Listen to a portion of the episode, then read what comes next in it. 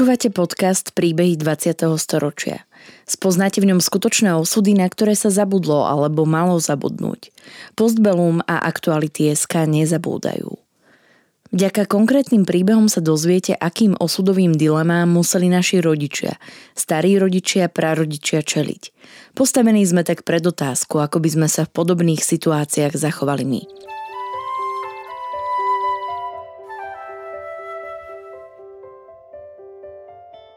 Stanislava Melečková, ktorej celý život hovorili sláva a československý hádzanársky reprezentant Igor Bielik boli krásny, zalúbený pár. Spolu odišli do Izraela. Sláva cítila potrebu vrátiť sa do Československa a navštíviť svojich rodičov, lebo si myslela, že to zmení ich odmietavý vzťah k jej manželovi. Komunistický režim vo fáze začínajúcej normalizácie však zabránil jej návratu za manželom. Veľká láska bola zničená. Aj takéto komorné príbehy hovoria o obrovskej neľudskosti režimu, ktorému nebolo nič sveté. Otec pochádzal z chudobnej roľníckej rodiny. Napriek nesúhlasu svojho otca navštevoval 8 rokov gymnázium v Prievidzi, kam denne dochádzal z dediny pri Partizánskom. Bez akejkoľvek podpory rodičov vyštudoval Vysokú lesníckú školu v Prahe, kde získal štipendium. Takže nech mi nikto nehovorí, že chudobní študenti nemohli študovať, len museli chcieť. No. Tak zrejme doučoval, a tiež si teda trošku privyrábal a tak. Po štúdiách sa vrátil do Prievidze.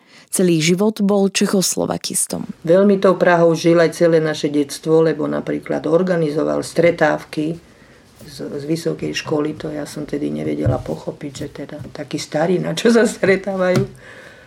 Takže on to organizoval a tak ďalej, takže to v ňom zrejme žilo, ale neviem, neviem veľa z tohto jeho obdobia. Mama bola učiteľkou a s otcom sa zoznámili už na gymnáziu v Prievici. Otec bol členom demokratickej strany. A v tom 48.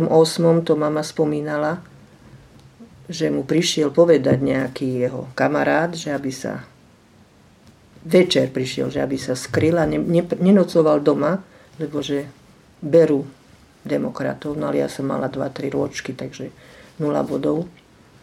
No to len tak zo správania poznám. No on tak sa skryl? naozaj otec odišiel, ne, ja vám neviem povedať čo kde. Viem, že pár dní nebol doma. A žiaľ Bohu, neviem veľa z tohto obdobia. Otec nám to nejako nerozprával.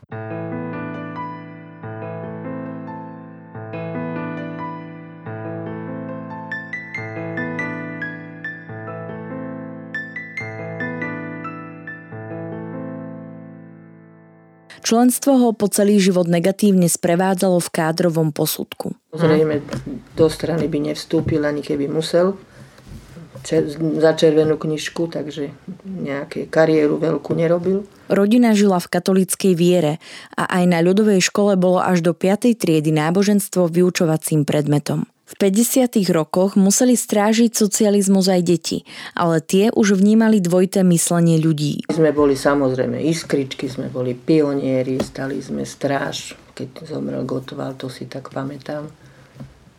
A tak od mama učila, takže som kvázi musela.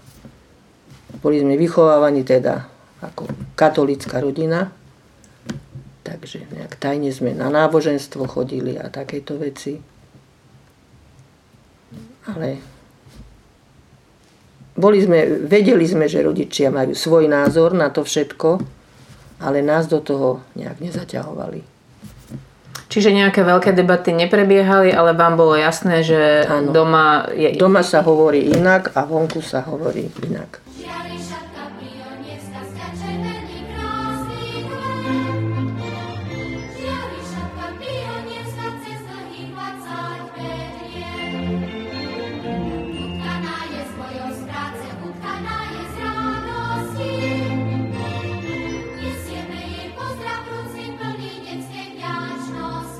Pamätníčka ukončila v Prievidzi 11-ročnú strednú školu s maturitou a v roku 1962 začala študovať odbor matematika a fyzika na Prírodovedeckej fakulte Univerzity Komenského v Bratislave. Keďže toto štúdium bolo veľmi náročné, politická príslušnosť nehrala rolu a prijali ju bez problémov. V Bratislave bývala na internáte a štúdium zvládala výborne. Počas druhého ročníka prepadla svoje vášni, ktorej sa venuje dodnes, spoločenskému tancu. Aj sa vôbec divím, že som to bez problémov študovala, lebo od druhého ročníka som veľmi sa zapojila do súťažného spoločenského tanca. To sa mi páčilo ešte v prievizi, v televízii, nie som videla nejakú súťaž tancov a Vtedy som si povedala, že ja raz takto budem vedieť tancovať. Proste ma to veľmi oslovilo. No takže som hľadala kontakty v Bratislave. No a jediný kontakt bol Park kultúry a oddychu, kde vyučoval pán Remišovský, tak som sa prihlásila do tanečnej normálne. No a asi som bola nejak tým nadaná, lebo ako by som povedala lebo si ma všimol a zobral ma do krúžku a jedno s druhým, až som sa teda dostala do klubu spoločenských tancov, parku kultúry a oddychu. A vytancovala som si v latine dva roky, v 66. a 67. sme boli majstri Slovenska v latine. No, ozaj ma to... Som si život bez tanca nevedela predstaviť. Počas tanca sa na Beánii v roku 1966 zoznámila s Igorom Bielikom, vtedy študentom FTVŠ v Bratislave, hádzenárom Červenej hviezdy a československým reprezentantom. Zaiskrilo to. Spoznali sme sa na internáte e, v Suvoráku, ja som tam bývala v 5. ročníku a on chodil s kamarátmi z Červenej hviezdy Bratislava, hádzanársky oddiel, tam chodili tiež na obedy. No, takže vraj si ma tam vyhliadol. No, takže za asi dva roky sme spolu chodili. No a zoznámili sme sa na Beanii, lebo on robil telocvik e, zemepis a ja som mala spolužiačky, čo robili matematiku a zemepis, to bola tiež taká kombinácia. Takže takto si cestičky vybral. No, takže na tej Beanii sme sa spoznali. No vlastne odtedy sme potom spolu chodili.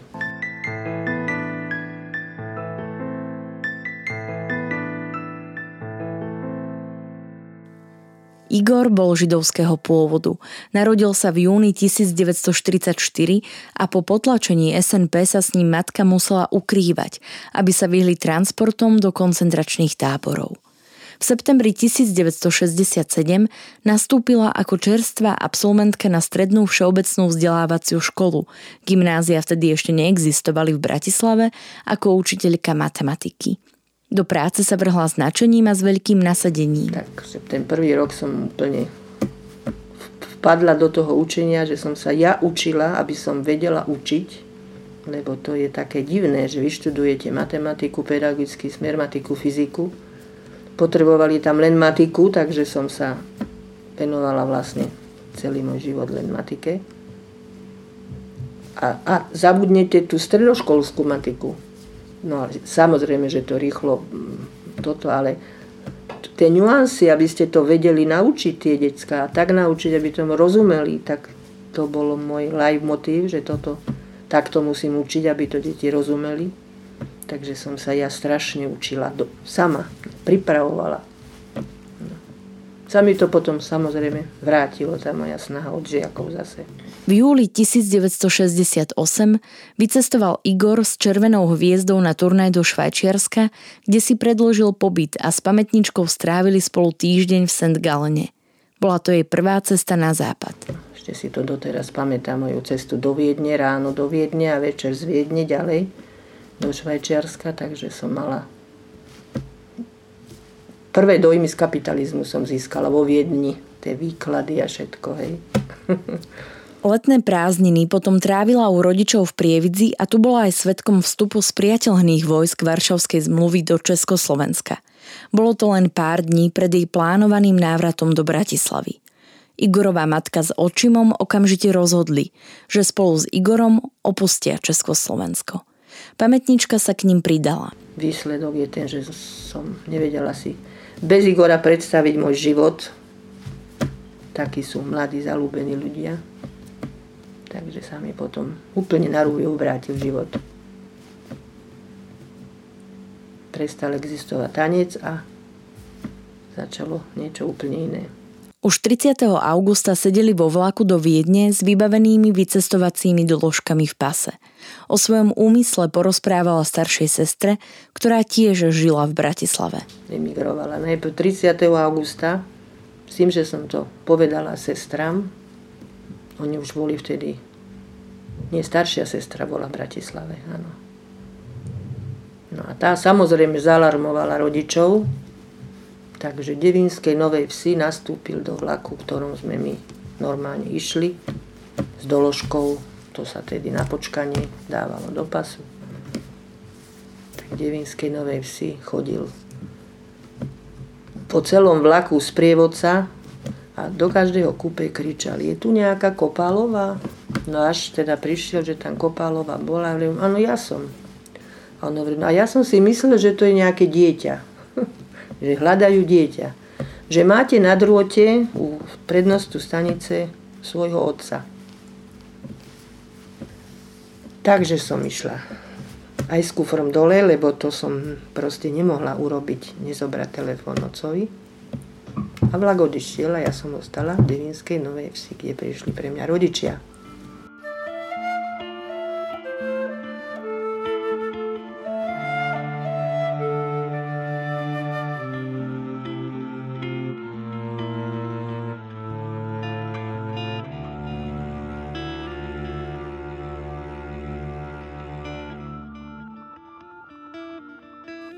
Bratislave začala učiť od 1. septembra.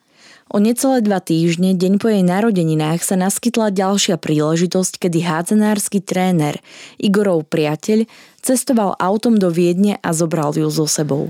Takže s ním som išla tým autom do Viedne a to už som nepovedala nikomu. Takže na druhý raz sa to podarilo.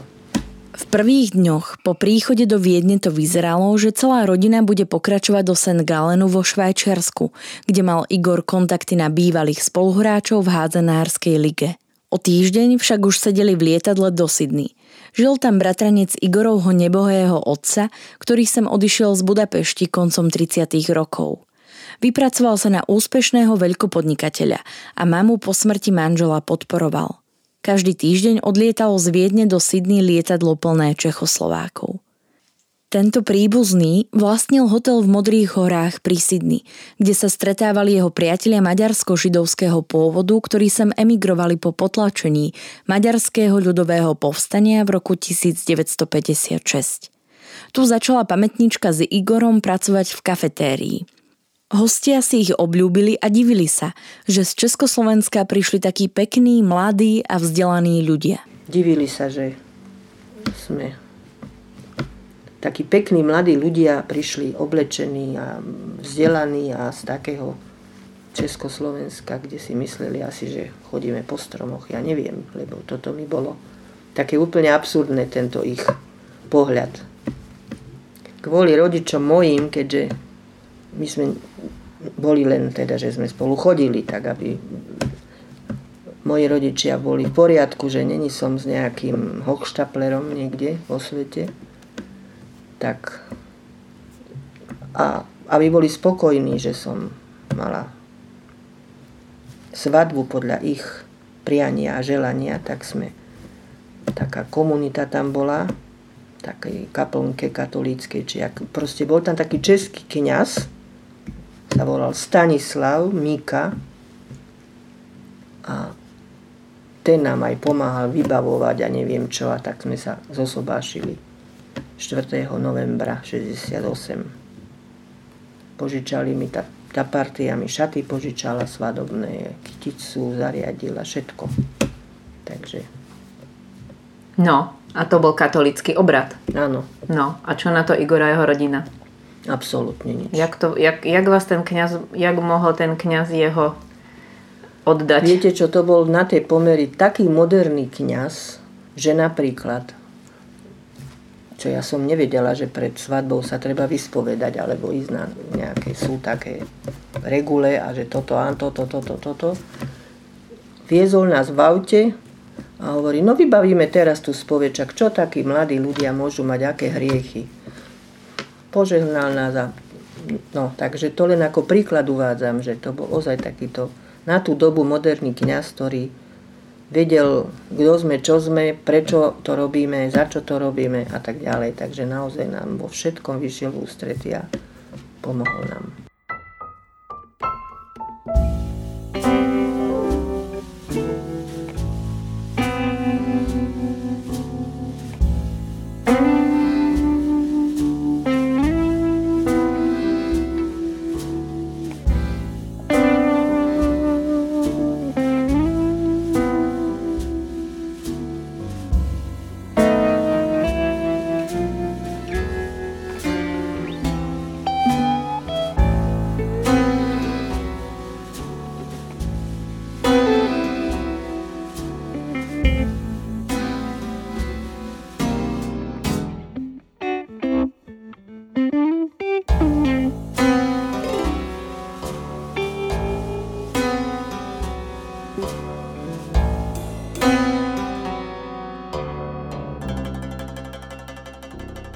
Rodičia pamätničky neboli nikdy nadšení zo vzťahov s Igorom vzhľadom na jeho židovský pôvod. Nikdy to spolu otvorene nepreberali. Igorovi veľmi chýbala hádzaná, ktorá bola v Bratislave jeho životnou náplňou, ale v Austrálii v tých časoch ešte neexistovala ako športová disciplína. Od letných prázdnin 1968 bol v Izraeli Igorov mladší brat Peter, ktorý tam odišiel so skupinou mladých ľudí, tzv. mňačkovými deťmi a po invázii v auguste sa už do Československa nevrátil. Ostal u príbuzných. Od roku 1948 tam žili matkiny dvaja bratia a sestra – cez Petra sa o Igorovi dozvedel tréner ženskej izraelskej reprezentácie a zlanáril ho prísť do Izraela, kde mu ponúkli hrať za hádzanársky klub Hapoel Ramat Gan. Pamätnička s Igorom a jeho matkou odleteli zo Sydney 14. mája 1969. Klub zaplatil všetky výdaje spojené s cestou, ako aj prenájom bytu pre mladomanželov. Hneď po príchode začali obidvaja, ako všetci novopristahovalci, navštevovať Ulpan, inštitút na výučbu modernej hebrejčiny a izraelských reálií v oblasti kultúry, geografie a histórie. Každý deň okrem soboty od rána od 8 do 1 sme sa učili Iverit. To bola veľmi milá spoločnosť, taká medzinárodná. My sme tam boli jediní Čechoslováci. No, takže, ale bola to najlepšia jazyková škola, akú som kedy zažila, lebo za 6 mesiacov som rozprávala a písala po hebrejsky.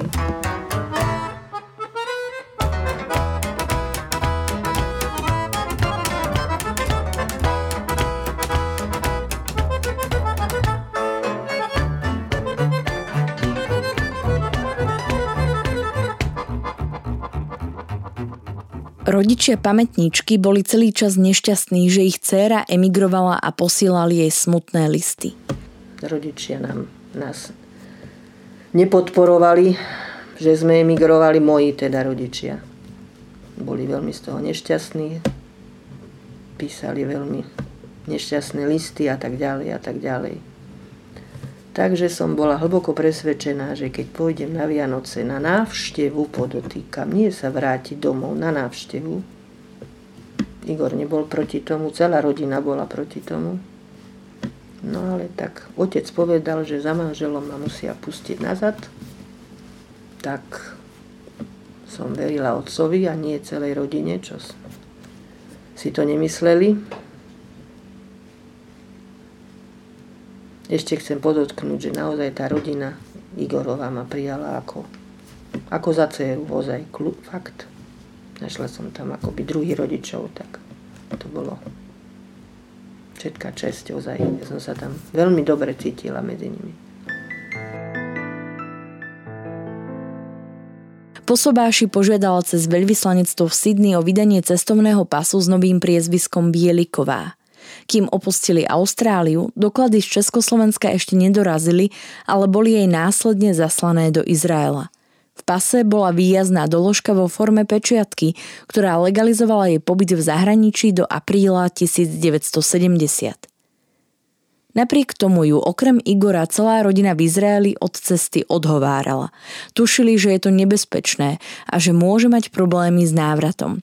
Varovala ju aj Igorová mama. A Igor vás odhováral? Alebo... Igoru nie. Igor nie. Keď som ja o tom presvedčená, tak áno, neodhováral ma, naozaj nie. Keby sme boli mali dieťa, tak určite nepôjdem na žiadnu návštevu, ale nejako za ten rok sa nám to nepodarilo mať dieťa. No, tak to takto dopadlo. Naopak, otec pamätníčky bol presvedčený, že za manželom sa bude môcť vždy vrátiť. Sama si vôbec nepripúšťala, že sa jedná o riskantný krok. Zabudla však, že Gustav Husák sa nechal počuť, že hranice nie sú korzo, aby sa tu voľa kto prechádzal. Za rodičmi odletela 14. decembra 1969 so spiatočným izraelským vízom platným do konca januára. Aby mohla vycestovať z Československa, bolo potrebné opäť žiadať o vycestovaciu doložku. Avšak situácia sa dramaticky zmenila – po násilnom potlačení demonstrácií k prvému výročiu invázie v auguste 1969 a po upevnení pozície Gustáva Husáka vo funkcii nástupcu Alexandra Dubčeka ako generálneho tajomníka KSČ došlo k sprísneniu režimu na československých hraniciach. Formou vládneho nariadenia z októbra 1969 dochádzalo k obmedzeniu vydávania cestovných dokladov a vycestovacích povolení, tzv. doložiek. Žiadosť pamätníčky bola zamietnutá a už v januári začala tušiť, že dostať sa do Izraela bude problematické.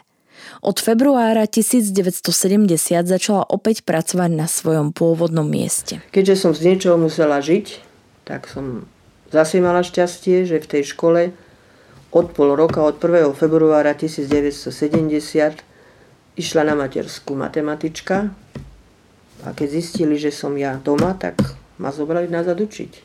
Klobúk dole, riaditeľka musela mať dobrých stranických silných kolegov alebo koho, papalášov za sebou, že to vedela zariadiť. Riaditeľka ju ochránila aj pred výsluchmi na EŠTB.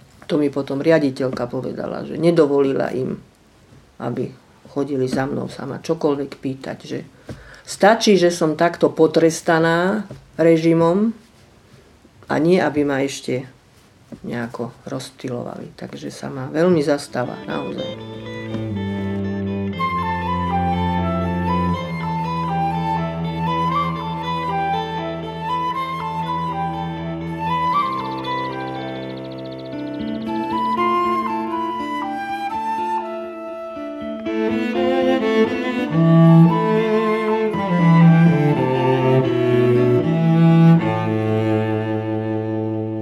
Sa po niekoľkých rokoch konečne mohla stať triednou učiteľkou, muselo to byť oficiálne pod dohľadom riaditeľky. V kádrovom hodnotení mala napríklad napísané.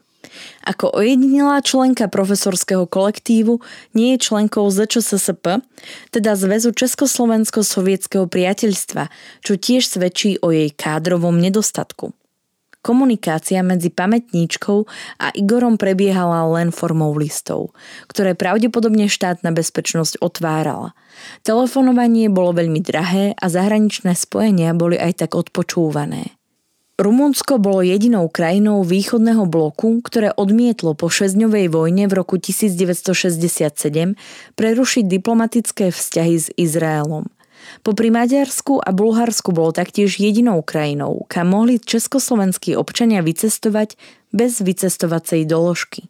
Pamätníčka sa v lete v roku 1970 stretla s Igorom na pláži Mamaja. Boli pevne rozhodnutí, že sa budú intenzívne pokúšať o jej vycestovanie. O rok na to sa Igor zúčastnil sústredenia v Rumunsku pred cestou do Japonska na hádzanársky turnaj. Manželia rozmýšľali využiť túto príležitosť a pokúsiť sa dostať pamätníčku z Rumunska ilegálnou cestou. Otec bol môj na Karlových varoch na liečení, tak som cestovala za ním. Išla som sa teda rozlúčiť s otcom, že keď sa bude dať, tak ostanem nejakým spôsobom z toho Rumunska a pôjdem s Igorom do Izraelu. Teda, že sa nejako nelegálne znova pôjdem preč.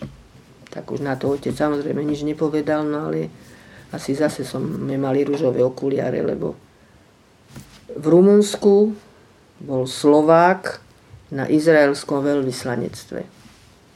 Tak mm, asi sme nemali, alebo Igor, tak ja vôbec nie, ale možno Igor, alebo kto. Také konexie, aby sa to dalo vybaviť, že odísť nejakým spôsobom s nimi. Takže toto bolo nejaký kvázi, ja si neviem predstaviť, čo som si mohla mysleť, ako sa dostanem, či v nejakom tam batohu lietadle, alebo neviem. Bolo to nakoniec ich posledné osobné stretnutie.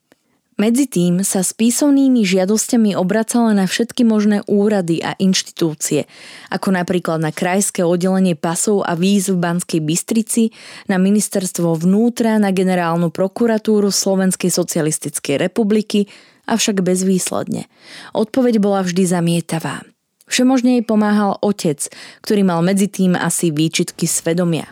Lebo keď som si pozerala, hovorím, dneska som to mala v rukách, tie jeho odvolacie tieto na vysťahovanie a toto musel strašne trpeť, že, ma ne, že to nevie vybaviť. Že ma teda nepustia. Písal to za mňa všetky tie odvolania. Najprv na krajský výbor, či ak sa to volalo pasový do Bystrice, potom odvolanie na slovenský, neviem aký, a potom odvolanie na federálny, neviem aký, do Prahy neviem presne tie názvy tých úradov a potom úplne posledné v 72. do prezidentskej kancelárie odvolanie, ale nepomáhalo nič. Takže myslím, že potom si to vyčítal. Nikdy sme o tom nehovorili.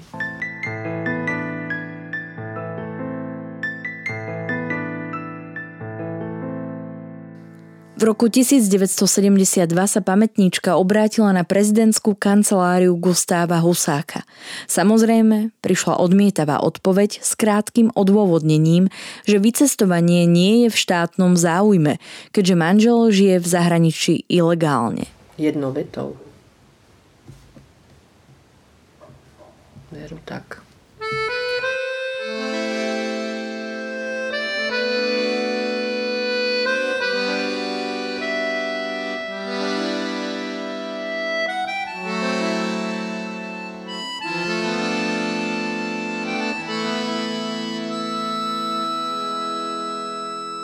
Po tomto zamietnutí sa rozhodli zmeniť taktiku. V apríli v roku 1973 sa formálne rozviedli a dúfali, že sa pamätnička dostane nejakým spôsobom na západ, ale v druhej polovici 70. rokov bolo skoro nemožné obdržať devízový prísľub, teda pridelenie valút a vycestovaciu doložku. Bola aj presvedčená, že keby sa Igor vrátil, tak by ho okamžite odsúdili a uväznili. Jednak som musela tu žiť svoj život a učiť. Nie? Som naozaj sa medzi tým sa škola stala gymnáziom, takže úplne iná, na, iné sa učilo a tak ďalej. Mala som tam veľmi dobrých kamarátov v zbore, teda ozaj ma podržali, ak sa povie, aby som menej plakala, ako som bola nešťastná. Dodnes majú blízky vzťah a za ich pomoc je im vďačná. Kamaráti boli tí, ktorí dali jej životu nový rozmer a nový zmysel. Čas pracoval proti ich veľkej láske. V roku 1978 si Igor vyžiadal kópiu rozvodového listu, ktorý potreboval k svadbe v Izraeli. Dá sa povedať, že to on rozhodol, chvala Bohu, lebo to išlo tak do, ako sa povie, nie že stratená, no ale však. Aj pamätnička si našla nového partnera a v roku 1979 sa vydala a narodila sa jej prvá dcéra. V roku 1978 chcela požiadať o pridelenie devízového prísľubu na návštevu priateľky vo Švajčiarsku. Žiadosť musela byť najprv schválená zamestnávateľom. Riaditeľka ale pamätníčke odmietla svoj podpis. To sa pamätníčky veľmi dotklo a dala výpoveď. Potom som bola dva mesiaca nezamestnaná, lebo všade v životopise som musela napísať, že som bola v 68. a tak ďalej. Tak všade to bolo ešte potrhnuté červenou, keď mi to vrátili.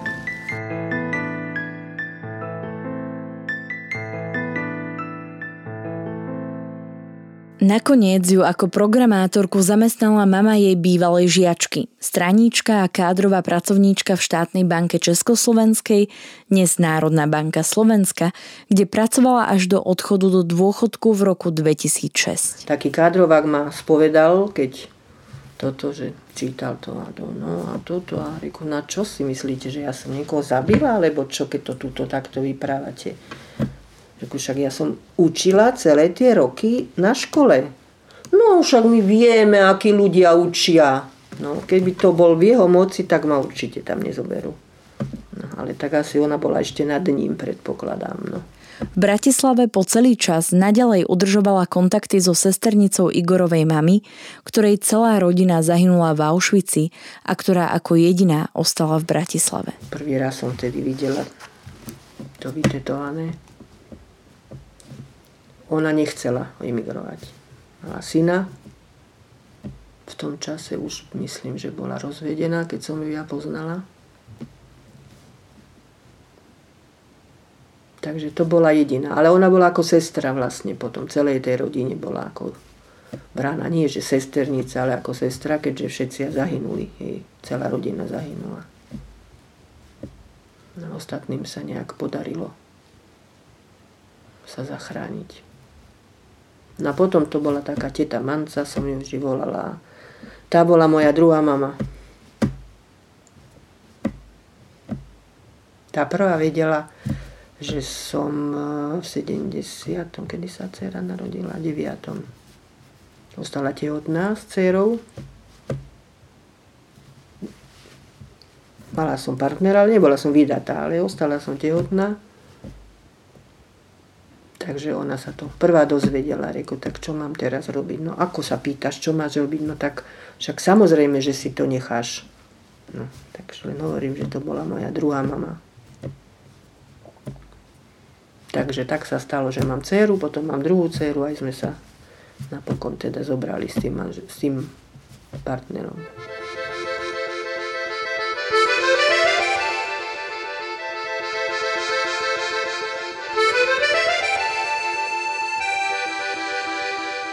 So svojou mamou ani so sestrami sa o celej záležitosti nikdy otvorene nerozprávala a listy od rodičov dnes už nemá. V roku 1984 sa pamätničke narodila druhá dcéra.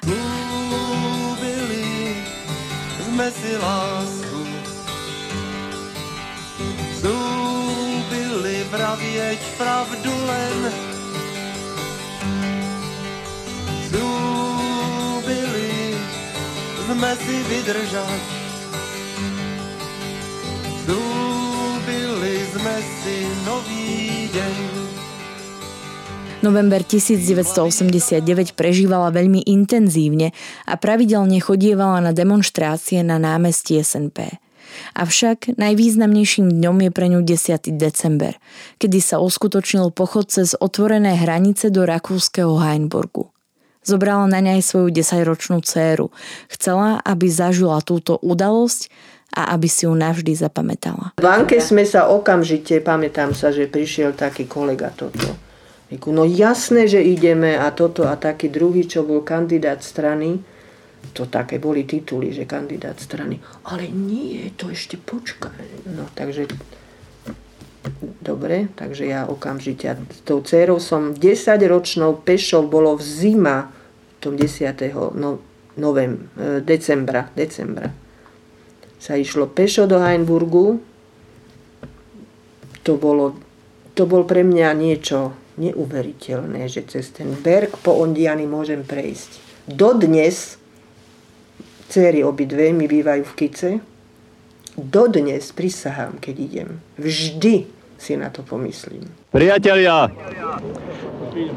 stretli sme sa v tento deň, keď končí obdobie, ktoré začal niekdajší prezident výrokom, že hranice nie sú korzo. Prišli sme sa dnes prejsť do Rakúska, a súčasne sme urobili za všetkých Slovákov a Čechov symbolický krok do Európy.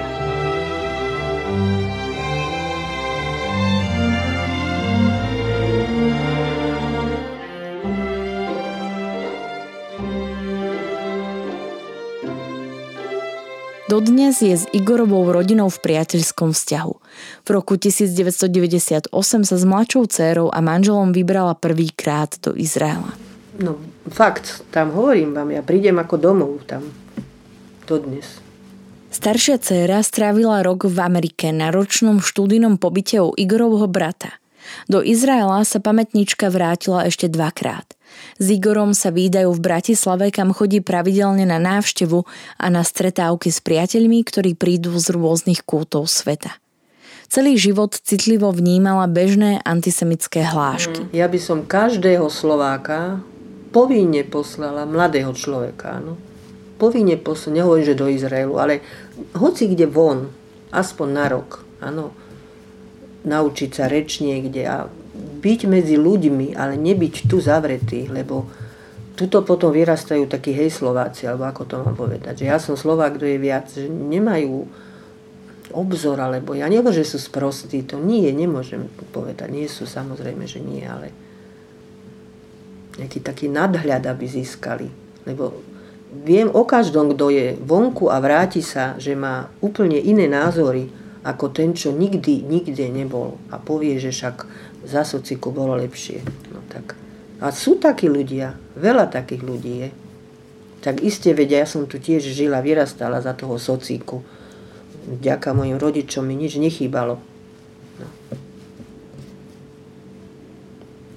Ale aby sa takéto, ja som tiež ani na živote netrpela, áno, toto, táto moja story, ale no, je to Malo by to byť memento pre všetkých ľudí, čo aby ozaj videli, že aj takéto veci sa robili.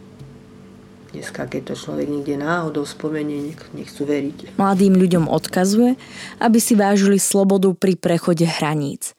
Aby si vážili, že môžu ísť študovať do zahraničia a majú také široké pole možností. Lebo po tejto stránke sme tu boli naozaj za železnou oponou. Ani zďaleka sme také možnosti nemali. Ani naši rodičia, žiaľ Bohu. Už, lebo vojna zase to bolo o niečom inom. Takže to je, to je ozaj základná zmena. To, že lepšie, horšie sa majú a tak ďalej, to je druhoradé. Pre mňa teda. Ale že môžeš sa zobrať a ísť a nikto ti nepovie, že nesmieš. Príbeh Stanislavy Malečkovej nahrala a spracovala Andrea Kleine. Príbehy 20. storočia v Postbelum zaznamenávame, aby sme o ne neprišli, aj keď tu už s nami ich rozprávači nebudú. Aby sme nezabudli na ich príbehy a na hrôzy, ktorým boli vystavení a na dôležité okamihy našej histórie, ktorá dnes býva často spochybňovaná a pre mnohých je neznáma. Podporte našu prácu aj vy pravidelným finančným príspevkom na www.postbellum.sk. Ďakujeme. Podcastom vás prevádzala Sandra Bolovková a spolupracovali na ňom Marian Jaslovský a Maťko Mikloš.